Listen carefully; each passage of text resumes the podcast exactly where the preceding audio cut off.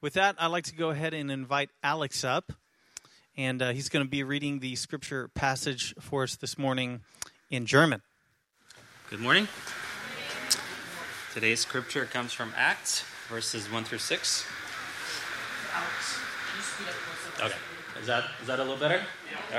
Okay. First in German and then in English. In dieser Zeit wuchs die Gemeinde rasch. Dabei kam es zu Spannungen zwischen den einheimischen Juden mit hebräischer Muttersprache und denen, die aus dem Ausland zugezogen waren und Griechisch sprachen. Die griechisch sprechenden Juden beklagten sich darüber, dass ihre Witwen bei der täglichen Versorgung benachteiligt würden. Deshalb riefen die 12 Apostel die ganze Gemeinde zusammen. Es ist nicht richtig, sagten sie, wenn wir Lebensmittel verteilen müssen, statt Gottes Botschaft zu verkünden. Darum, liebe Brüder und Schwestern, sucht in der Gemeinde nach 7 Männern mit gutem Ruf, die ihr Leben ganz vom Heiligen Geist bestimmen lassen und sich durch ihre Weisheit auszeichnen. Ihnen werden wir diese Aufgabe übertragen. Wir selbst aber wollen nach wie vor unsere ganze Kraft dafür einsetzen, zu beten und Gottes Botschaft zu verkünden. Mit diesem Vorschlag waren alle einverstanden. Sie wählten Stephanus, einen Mann mit festem Glauben und erfüllt mit dem Heiligen Geist. Außerdem Philippus, Prochorus, Nicanor, Timon, Parmenas und Nicolaus von Antiochia. Dieser war früher einmal zum jüdischen Glauben übergetreten. Diese 7 Männer wurden vor die Apostel gestellt, die für sie beteten und ihnen die Hände auflegten, um ihnen diese Aufgabe zu übertragen. Die Botschaft Gottes aber wurde immer mehr Menschen verkündet. Vor allem in Jerusalem nahm die Zahl der Gläubigen stark zu. Unter ihnen waren viele jüdische Priester, die auf Gott gehört und zum Glauben an Jesus gefunden hatten. Now in these days, when the disciples were increasing in number, a complaint by the Hellenists arose against the Hebrews because their widows were being neglected in the daily distribution. And the 12 summoned the full number of the disciples and said, "It is not right that we should give up preaching the word of God to serve tables. Therefore, brothers, pick out from among you 7 men of good repute, full of the Spirit and of wisdom, whom we will appoint to this duty. But we will devote ourselves to prayer and to the ministry of the word." And what they said pleased the whole gathering. And they chose Stephen, a man full of faith and of the Holy Spirit, and Philip, and Prochorus, and Nicanor, and Timon, and Parmenas, and Nicolaus, a proselyte of Antioch. These they set before the apostles, and they prayed and laid their hands on them. And the word of God continued to increase, and the number of disciples multiplied greatly in Jerusalem, and a great many of these priests became obedient to the faith. Thanks, Alex. Morning, church family. Good to see you guys. My name's Aaron, if you're new. I'm one of the pastors here. And it's been such a joy to have the various scripture readings done in a lot of different languages as a testimony to this book of Acts, where the gospel is going out to all the nations of the world. And I was even thinking, I don't know if those of you who are watching on the live stream can hear it, but the birds have decided to join in. And I fully blame Pete for reading the scripture about call to worship, like all creation, sing with us. And they were like, for sure. I can't help but think in the month of October that it's some sort of like Alfred Hitchcock's The Birds just waiting to happen, but we'll keep our eyes out for that. We'll start a prayer circle in the back. I'll fix that for the 11 o'clock service. We're in the book of Acts, chapter 6. If you got your Bibles, I'll invite you to open there, read along. We're going to be in a little bit of a shorter passage than last week. You know, this is kind of an important transitional section in the book of Acts. You know, the book of Acts follows this very intentional pattern where the good news about Jesus being the long-awaited Messiah, it starts in Jerusalem and then it spreads to the surrounding regions in Judea, and then it goes out of Judea to Samaria, and then finally to the ends of the earth. And we're now kind of in the wrapping up the Judea section. Chapters 6 and 7 are wrapping up the Judea section, and chapter 8, Philip is going to be the first one to take this gospel message into Samaria, and then after that to the ends of the earth under the leadership of Saul, also known as Paul. And so this is an important section, And it's a little bit less, let's say, dramatic than some of the passages I've had the privilege of preaching on the last few weeks. It's a little less dramatic, but it's of incredible practical importance, and I'm really excited to share a few things that the Lord's put on my heart. So will you pray with me before we dive in here? God, we thank you that we get to be a church family, and we do thank you, even as we just heard the testimony from our sister Jen, who serves so faithfully, and God, just the idea that you care not only about these big cosmic things, the rulers and authorities over this present age, and Lord Jesus, that you're the king of the whole world and all nations have to bow down before you. But Lord, you care about details. You care about little things in our lives. And I thank you for that testimony we heard, and I thank you for how we see that lived out here in Acts chapter 6. And so for myself, God, I pray that you would guard my lips and you would direct my speech, that I only teach that which is in line with the truth of your word. And would you give each and every single one of us receptive hearts today, receptive hearts to hear from you, to grow in grace.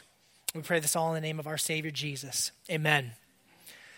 You know, if you have spent any time around church at all, I mean, I grew up in the church and I can just remember almost constantly hearing things like, boy, wouldn't it be great if we could go back like the early church? We ought to be more like the early church. And, you know, we ought to be like the early church. And I don't remember exactly how old I was. Somewhere in high school, I remember being like, I've read the Bible a few times now. Have you read about the early church? And, you know, these last few weeks, we have gotten kind of the most positive, the most optimistic picture of the early church, particularly in Acts chapter 2. Pastor Shane preached on the passage at the end of Acts chapter 2, where they're all living their lives together, and they're sharing their possessions, and they're seeing, you know, converts made every single day. And then, you know, you get into Acts 3 and 4. Yeah, there's a little bit of opposition from the leaders, but ultimately, Jesus keeps saving people, and the Apostle Peter's shadow is passing over people and they're getting healed. And yeah, they get imprisoned, but an angel shows up and releases them. And Acts chapter 5, yeah, I mean, there were some people that, I mean, they stole and they lied to the leaders or whatever, but it's cool. God killed them and the church is doing just fine. And, you know, right? It's like this kind of rosy sort of picture oftentimes. And if you really stop and kind of pay attention, yes, the Lord was doing incredible things in and through this first generation of followers of Jesus. But can I share with you that this church community had problems? And today, in Acts chapter 6, they had organizational problems. My favorite, right? Like, you know, when I was a young man and I felt like the Lord was, you know, calling me to get into ministry, I was like, you know, I cannot wait to do spreadsheets and file paperwork with the state of Washington about nonprofit. I cannot wait, right, John? I cannot wait to do 1,000 emails back and forth about renting a canopy. I cannot wait. Like, this is the kind of stuff, you know, when you think about ministry, think about public ministry, I think a lot of people and a lot of pastors have in their mind, you know, they're going to be the next Billy Graham preaching in front of crusades and all that kind of stuff. But the reality is that most of ministry, what we call ministry, is mostly small, overlooked, behind-the-scenes sort of tasks that have real ramifications in the life of people. And there's the metaphor of church as a family, right? And for those of you who, you know, you don't serve in vocational ministry maybe, please hear me on this. There is plenty for you in this passage. But think about the church as a family, right? There are times where you have a family night, and it's like, you know, you watch a movie and you play a game and somebody made a really good dinner. And then like in my household, I don't know why, I don't know if anybody else has this affliction, but like spontaneous dance parties break out in my house from time to time. Ashley knows what I'm talking about. You've been there for some. You've probably caused some of them. Thank you, Ashley. But like dance parties break out. I was like, that was just such an amazing family night. And then there's other times where nobody's hungry and there's a fight that's happening and somebody left a Lego sitting out and someone stepped on it and lost their temper about it, and not naming names, but it was me. And, you know, like there's kind of, there's these differences where you know, we want to come together and have kind of this picture of perfection, but the reality is the Lord gives us these opportunities in day-to-day sorts of opportunities to really practice loving and serving each other. So that's the big idea of this passage. The big idea for today is this: as we serve the family of God, we get to enjoy and display the love of Christ. As we serve, each other, we both get to enjoy. We get to receive the love of God, and we get to display it. We get to share it with somebody else. So pick up with me in Acts chapter 6, verse 1. It says this. It says, in those days, the disciples were increasing in number.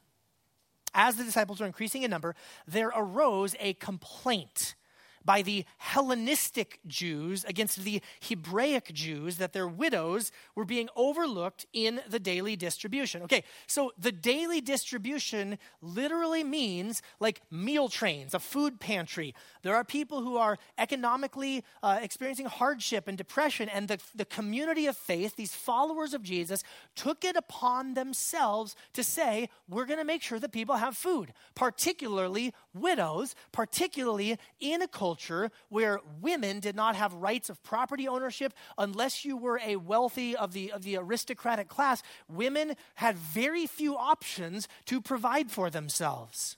And so the community of faith did something that was radical. There's no social safety nets. There's no food stamps. There's none of those kinds of things. They had to have this mentality. It's us or nothing. Now, there are two different groups among the widows. There are the Hellenistic Jews and the Hebraic Jews.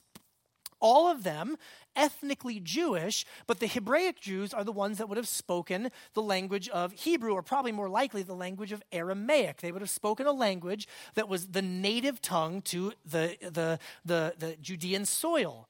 Whereas the Hellenistic, Helen is actually the name for Greece, and that means they would have been Greek-speaking. Maybe they grew up outside of Israel, and they spoke a different language. And would you believe, try to imagine a world in which there was tension between different people groups around, ethnicity and language and things like that. They're actually most likely, many scholars would believe that the pressure, the looking down on the nose would have come from the Hebraic Jewish women on the Hellenistic. You're a Greek speaker. You're not from among us. You didn't grow up around here, and there would have been a little bit of a snobbery. And so these Hellenistic Jews are complaining, hey, our widows are getting overlooked. These women are getting missed in the daily distribution of food. Somebody messed up the Excel spreadsheet. I mean, it really is as simple as that. We get no indication from the text that there is some sort of malice or intentionality. It really is just like, oh, shoot, this isn't something that's happened where people are being overlooked. So verse 2, the apostles, the 12, summoned the whole company of the disciples. This larger group, I don't know if it's the thousands and thousands who have called on the name of the Lord, or maybe it's the more kind of inner circle of those who've been around and leading since the earthly life and ministry of Jesus, but they gathered a big group and they said, look, it would not be right for us to give up preaching the word of God to wait on tables. Now you got to hear, don't hear that negatively. Don't hear that negatively, like, oh, just to wait on tables. They're saying this is an important function. This is something that needs to happen. They obviously believed that it was an important thing to do because there was daily distribution of food in the church community. Don't hear it negatively, because look at the top shelf people that they're about to select. This has less to do with the importance of the work and more to do with the gifting and the calling on those who are serving and leading. Brothers and sisters, select from among you 7 men of good reputation, full of the Spirit and full of wisdom, whom we can appoint to this duty, but we will devote ourselves to prayer and the ministry of the word. So I just want to pause for a second here, because this is some good leadership from the apostles. I want you to notice 6 things from what they do here, okay? And I'm just going to talk about this good leadership in 6 ways. Good leaders do 6 things. Number 1, good leaders don't do everything perfectly. Okay? Again, we don't want to have some overly rosy picture. This is a pretty remarkable, a pretty unique time in the history of the Jesus movement, right? This is the first time that it's the first time that anyone has ever come and fulfilled all scriptures, lived, died, risen again, and empowered a group of people to go out and share the message. This is a unique time, and even as uniquely gifted as they are, again, Peter's shadow and all that sort of stuff, they don't do everything perfectly. There's only one person who has ever lived who has been perfect, and his name is Jesus Christ. So these good leaders, they don't get everything right. But number two, we can see that good leaders work in teams. It said they summoned the whole 12 together. And actually, they summoned the whole council of disciples together. Again, we don't know exactly what that number is, but there's this impulse among this leadership team to say, we need a team of people. We need teamwork, right? Teamwork is going to be what will serve the church community best. Number three, good leaders take responsibility. Now, if anyone would have had the right to say, well, I didn't do this, not my fault, it would be the Apostle Peter. Am I right? Oh, I'm sorry, we missed the food distribution. I've been locked in prison. One time an angel came, but the other time I got beaten with a stick. I'm sorry you didn't get your food, right? Have you seen my shadow passing over people? Did you hear that sermon I preached when like 3,000 people got added to the, like, if anybody could have dug their heels in and made excuses, it would have been Peter and John and by extension the rest of the 12. But that's not what they do. They say, oh, there's a problem. Let's fix this. Let's tackle this. Man, I'm so sorry. Let's put together a plan and let's make this happen. Good leaders take responsibility even for things that aren't directly their fault. Number four, good leaders address both spiritual and physical needs. Both and. I've talked about this before, but in the broader Christian world, there can be a subset of Christians that really like to focus on serving the poor and making sandwiches for homeless people and like the kind of the ground game, if you will. And there are others who are like, well, we just need to preach the gospel and only talk about, you know, the life, death, resurrection of Jesus. That is an absolutely false dichotomy, and we are firmly committed as a church to a both and type of experience as church. Amen. Good leaders care for the spiritual needs of the church and the practical needs of the church. Ministry of the word and prayer, you know, takethemameal.com, right? It is a both and sort of a thing. Number five, good leaders know where to devote their energy, their focus, their time. A good leader will say, hey, look, if I say yes to this one thing, it means I'm probably going to have to say no to some other things. I don't know if there are anybody, show of hands, anybody find it hard sometimes to say no to things? Anybody? Okay. These leaders, again, they're not denigrating the distribution of the food, but they're simply saying this is not what God has called us to do. This is not the primary and best use of our time. We got to find some people for whom it would be the best use of their time. And then number six, good leaders empower other leaders. They said, we got to find some people to whom we will appoint this duty.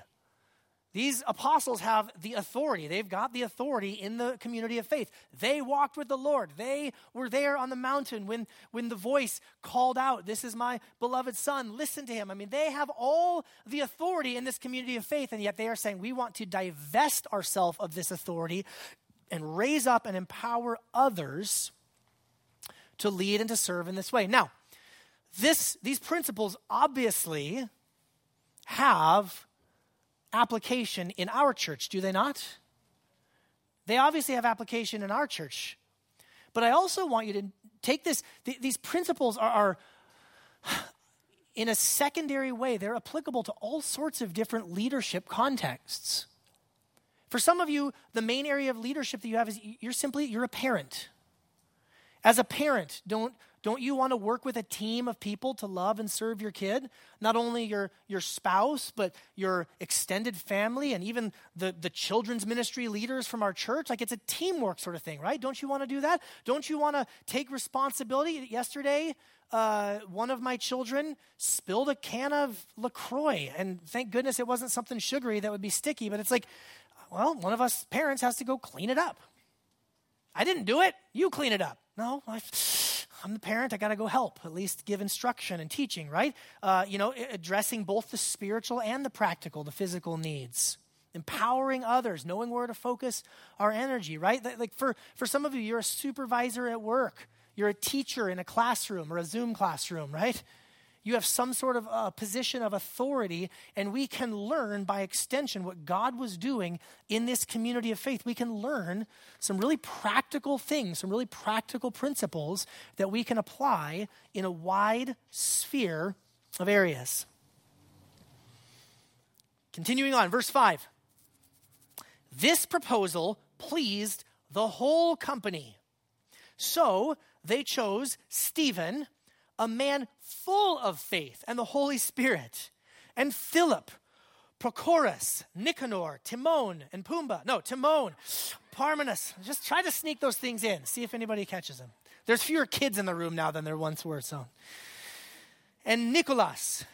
That was the one, Alex, from your scripture reading. I understood that word, Nicolaus. I got that one. Saint Nicolaus, a convert from Antioch. And they had them stand before the apostles, who prayed and laid their hands on them. Interesting few things here. First of all, these are the right men for the job. I like that it says, particularly for Stephen, but for all of them, these are men who are filled with the Holy Spirit. They're well respected by the company of believers. These are not people who are like, well, we're just going to get some stuff done kind of people. These are people who others look to for care and for leadership. I like that these are all non-Jewish names. Non-Jewish names. Who was being overlooked in the distribution of the food? Non-Jewish, or I shouldn't say non-Jewish, but Hellenistic Jewish women. We don't know if maybe all 7 of these men were themselves Hellenistic Jews. We see that Nicholas is a convert from Antioch, so maybe he's a Gentile. Maybe he's a Jewish man who grew up in Antioch and got saved outside of the city of Jerusalem. We don't know all of the details, but I just find it particularly interesting that it's these Hellenistic women are being overlooked, so they pick 7 men with Hellenistic names to go serve them. That seems like kindness, doesn't it? Like an over and above graciousness to serve them. And I like that there's a split. In the book of Acts, we're about to devote the next few chapters, the next almost exclusively 2 chapters, to Stephen, who is known as the first martyr, the first one to give his life for the cause of Jesus Christ. And we'll see that in a couple of Sundays. And then we get Philip, who shares the gospel with the Ethiopian eunuch. It's one of Myung's favorite Bible stories because Philip seemingly teleports away at the end of that. You can talk to Myung after the service. He's got some crazy ideas. I commend you to him. But the other guys, whatever happens to Nicanor, whatever happens to Timon, we don't ever really hear from them. Some of these guys get notoriety. Some of them just kind of fade into the background and do their job and serve the church without a lot of fanfare. We may not know what they did, but I'll tell you what, the Lord Jesus knows, and those sisters in Jerusalem know. The result, verse 7, so the word of God spread. The disciples in Jerusalem increased greatly in number, and a large group of priests became obedient to the faith. And that's particularly interesting because, again, they have been opposed so much by the religious leaders. But here, this comment, that a lot of priests became obedient to the faith because of these acts of service and caring for people. Now, if you'll allow me an excursus for a minute, this passage is often referred to as the selection of the first deacons in the church. You guys heard that word before, deacons? It's one of 2 official offices of church leader that are called out in the pages of the New Testament. You have overseer and elder. Those terms are used synonymously. And you have deacon or servant or minister, it's sometimes translated. Sometimes people object that the word deacon isn't found in this passage. It's not explicitly referred to, except for in verse 2 when it says to wait on tables or to serve tables. It is the verb form. It's diakoneo. It is present there. And based on that textual connection as well as the thematic connections with places like 1 Timothy 3, I believe we're on solid footing to say, yes, this is a paradigm. This is an example of the selection of deacons. And deacons, it's not something that we just, wake up on a Sunday morning like, let's talk about deacons today. But this is why we love going through books of the Bible, because it makes us stop and to examine and to look at things. So if you'll allow me just a few minutes to talk about deacons. The word, Greek word diakonos, it is most often translated as servant. So it can just mean servant in the more general sense. In various translations, CSB, ESB, it's often translated as minister. It can also be translated as an attendant, like a royal court, someone who kind of attends to that royalty. And then lastly, sometimes the translations just leave it untranslated and just leave it as deacon. Translations, the people who do our English translations have to make a judgment call based on context, how they want to translate it. But the baseline meaning is just simply that of a servant. A servant. How many of you have been out to eat at a restaurant, let's say in the last month? Raise your hand, okay? It's a good number of you. Do you realize that that experience is something that for the vast majority of human history was reserved for royalty? You have servants in the back cooking your food. They bring it out to you on a COVID-safe platter, and they serve it to you. Would you like a refill on that sweet tea, whatever it might be? And they're waiting on you. They're serving you. Oh, well, I paid them money. Well, yeah, the kings had to pay people money too. That's a pretty amazing thing that we live in a culture where, with that kind of widespread access to what used to only be reserved for royalty. So think of a deacon as a servant. I mean, even in the context of this passage, waiting on tables.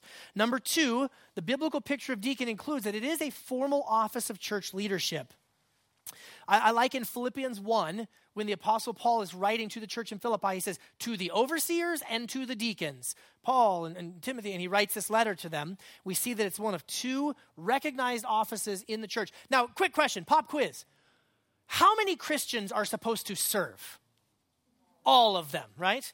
But what we're talking about is kind of a special a position of leadership, a recognized position of leadership where we say, man, they're really good at serving and they can help lead others in serving. Similar to an overseer or an elder who is supposed to, who among the believers is supposed to teach the word of God? Every single believer. But there are some with a recognized gift of leadership to serve in that office of overseer. Number three, deacons are focused more on practical matters.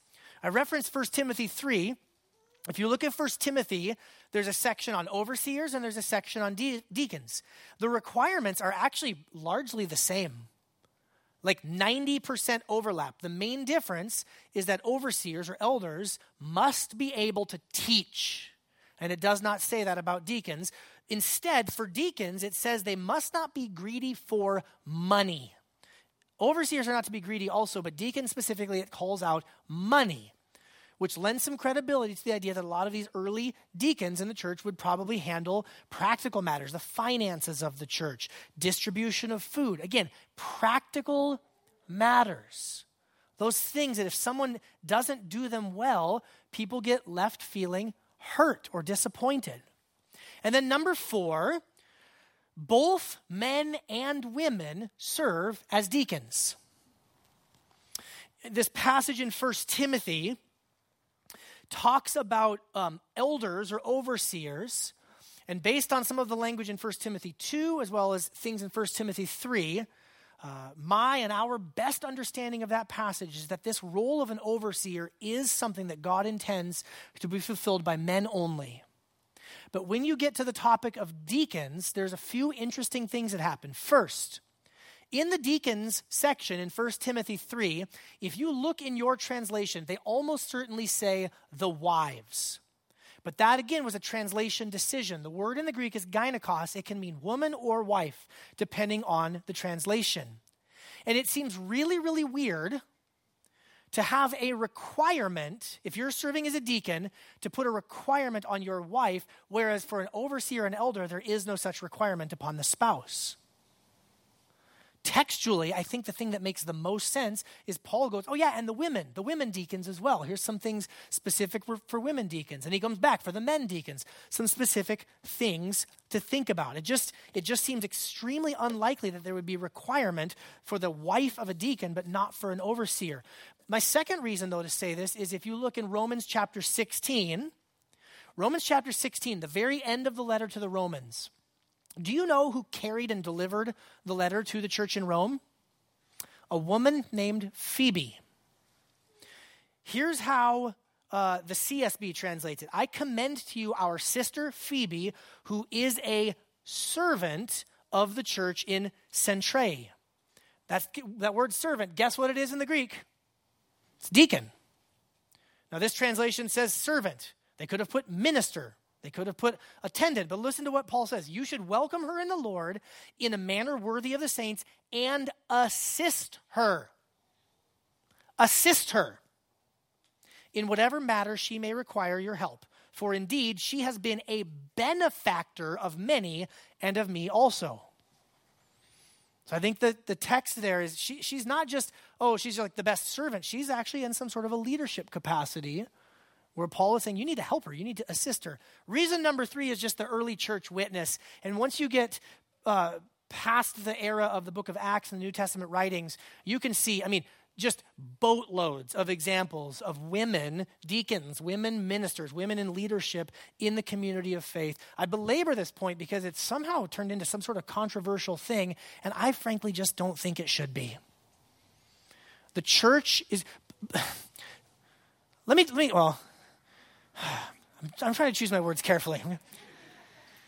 When you have practical matters in the church that need to be attended to, I personally have been extremely benefited by many sharp-minded and faithful women who have served not only me personally, our church community. It seems like an incredibly just normal and natural thing if we want to think of the church as a family to have women serving in that sort of a leadership role. I've put more resources up on the website. If you want to argue with me, my email address is now john@soundcitybiblechurch.com. Give Shane a break for the month of October here. Here's the point. Deacons are a vital part of a healthy church. They serve the practical needs of the church. They assist the overseers and the elders by enabling them to focus on the word and to focus on prayer, and they inspire all the rest of us to serve. Again, all of us are supposed to serve, and when they do that well, ultimately, they show us the character of Jesus Christ himself. Jesus Christ is the number one servant at Sound City Bible Church and in every other church that calls upon the name of the Lord. Think about the story in Matthew chapter 20. James and John, who's now doing amazing things like getting set free from prison by an angel, John and James went to Jesus. No, they didn't even go to Jesus. Their mama went to Jesus to ask that they could have really important positions in his Messiah cabinet, if you will. They sit at your left hand and your right hand. And what does Jesus do? Jesus calls them to himself and he says, the rulers of the Gentiles lord it over them. I'm in charge. I'm the boss. And their great ones exercise authority over them. It shall not be so among you. But whoever would be great among you must be your servant. And whoever would be first among you must be your slave, even as the Son of Man came not to be served, but to serve. But to deacon is the word. And to give his life as a ransom for many. Friends, over the last few weeks, we've had an opportunity to look at the fact that Jesus is the King. He's the King of Kings. He's the Lord of Lords. Right now, there's a lot of different politicians trying to court your vote, but none of them, despite their promises, none of them has ever served you the way that our King Jesus has. None of them have ever taken off their outer garment and gotten down and washed your feet. None of them have ever stood before a mock trial in front of the religious leaders. None of them have had a crown of thorns put on their scalp. None of them have had nails driven through their hands and their feet while the wrath of God for sin was poured out upon them. None of them rose from the dead for you. Friends, it is only Jesus Christ who now sits at the right hand of the Father, interceding for us day and night, like we just sang about, before the throne of God above, in the true heavenly tabernacle, in the true holy of holies. He is constantly still serving us even right now. This is our Jesus. I used this language earlier this week, and I think I like it. I'm going to stick with it. You know, maybe some of you have heard the language of, you know, Jesus is the senior pastor of the church. Well, in addition to that, Jesus is the lead deacon of our church. There is no one who serves our church more than Jesus Christ. Jesus cares for both our physical and spiritual needs. Jesus rallies together teams of people to love and serve and lead our church. Jesus, during his earthly life, he knew where to focus his energy and where to focus his attention. Jesus empowered others. Jesus took responsibility for all of our sin, which, in case you were wondering, 0% of it was his fault. Jesus is the lead deacon of the church. And so let me just close by relating this in a few ways to us. I want to relate this corporately to our church and then to you individually briefly. How does this relate to our church collectively? Three things. Number one, we need to celebrate. We need to celebrate those deacons in our midst who serve well. And actually, frankly, we just need to celebrate. God has really blessed our church with a culture of service. I regularly get texts, I regularly get emails, especially in this season where we've got work going on in the building and things like that. People going, man, what could I do to help? I literally got a text from someone's like, hey, I'm working from home, but I got a lot of flexibility. You guys need any help? I'm like, yeah, so much help is needed. I don't even know where to start. I'm so thankful, Sound City Bible Church, that God has helped us to be the kind of church that serves well. And I'm so thankful for the deacons that we do have. I'm going to read their names. Maybe a little more than half of them are here right now. Alejandro, back there. You can't hide behind the mask. I see you. Brittany. Where's Brittany? She's not here? She's serving somewhere. Okay. Brittany Hackett. Myung, right there. Yeah, we love you. Dale. I know Dale's here. Where are you, Deacon Dale? Yeah, the mayor. Jim Laguchik and Shelly Laguchik. Where are they at? Kids, they're serving in kids. They're like the Priscilla and Aquila of our church community. It's kind of a 2-for-1 deal. Stephanie Patrick, I see you back there taking pictures. Are you the deacon of photography now? It's good. Chris Vaughn, probably coming to the next service. He's been regular at the 11. Is he here? And then our own Pete Wilson, helping lead music and serve that way too. We love you, Pete. We need to celebrate not just them, but again, faithful volunteers and faithful servants. We got a guy, Tom Jacobson, who's been showing up just like multiple 3-4 times a week to help do everything from literally he has been mowing the grass and helping pull cabling for, you know, internet inside the building. That's a servant-hearted individual. So many of you. There's too many to name. We need to celebrate. Number two, we need to cultivate. I know that these rhyme, and you're going to really love the third one, but... We need to cultivate it. Even though I would say by God's grace, this is a strength of our church community, there is always room to grow. There's kind of the unfortunate joke, and it's not just in church, it's in businesses and other organizations as well, that 80% of the work gets done by 20% of the people. Some of you are just kind of hanging on the edges, and you need to find ways to get involved. No shame, no guilt, no browbeating. Look at how Jesus has served us. Look at what he's doing in and through our church family. Let's join together and serve each other in love, okay? Some of you are called to an official office of deacon, or maybe even for some of you, an office of overseer. And we need to do a better job as a church of cultivating that more widely. And then number three, I use the word separate because I used the word bifurcate and I got in trouble. So I don't use that word anymore. Here's the idea for this. We need to grow, and particularly the elders need to do a better job of getting out of the weeds sometimes. And I will put myself as chief among them. And I'm mentioning this publicly so that you, our broader church community, can help hold us accountable. I, in particular, was convicted afresh by the passage when the apostles said, hey, we need to focus on the ministry of prayer and the teaching of the word. And we need to find other people to help serve in these practical matters. And in my life, I've been a deacon. I've been a worship director. I've served in a lot of different roles. It's really easy for me to get down into the details and down into the weeds. And the Lord has been convicting me. And I think I can speak broadly for our elder team that we need to learn how to lead in some different sorts of ways. And so church community, I ask you for your loving support and your loving accountability in that. Is that okay? Is that okay? Okay. Lastly, for you personally, let me close with this. How is God calling you to serve?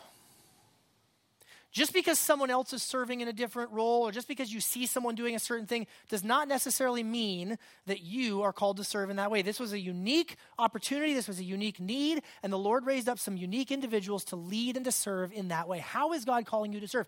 Maybe more on the nose. Who is God calling you to serve? Stereotypical, husbands, you driving home from work, as you're driving home from work and you're getting ready to, if you do go to your office or whatever and you're coming home from a long day, is all you're thinking about, boy, I hope my wife's made me a good meal and I hope the house is clean? Or are you driving home with a mentality of, I'm here to serve my family? And that can apply in a million other ways. How are you preparing your heart to serve those around you? And you know where it starts? Do you know where it starts? It doesn't start with you whipping yourself up into a frenzy. It starts when you realize that Jesus is constantly serving you. You know what's interesting about a gathering like this? We often call it a worship service. Who is serving whom? Or whatever the grammar works out like. Who's doing the serving? Are the church staff serving all of you, the people in attendance? Wrong. We're all here to serve the Lord, but the Lord is here to serve us as well. And even in a moment here, as we go to the Lord's table and we eat of the bread and we drink of the cup, let's remember that at that meal, the Lord Jesus is serving us. He's serving us his broken body and his shed blood.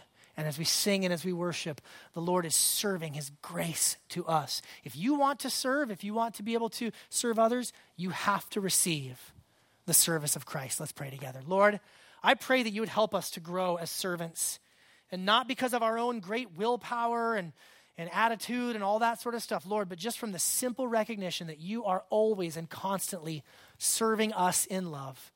Lord, I thank you for this church community and the culture of service that already does exist, and I pray you'd help us to grow and to cultivate more leaders and more servants. Lord, even in this season of a lot of busyness with practical needs and moving into the building and getting ready to have all of that done, Lord, would you just help us to serve each other in love?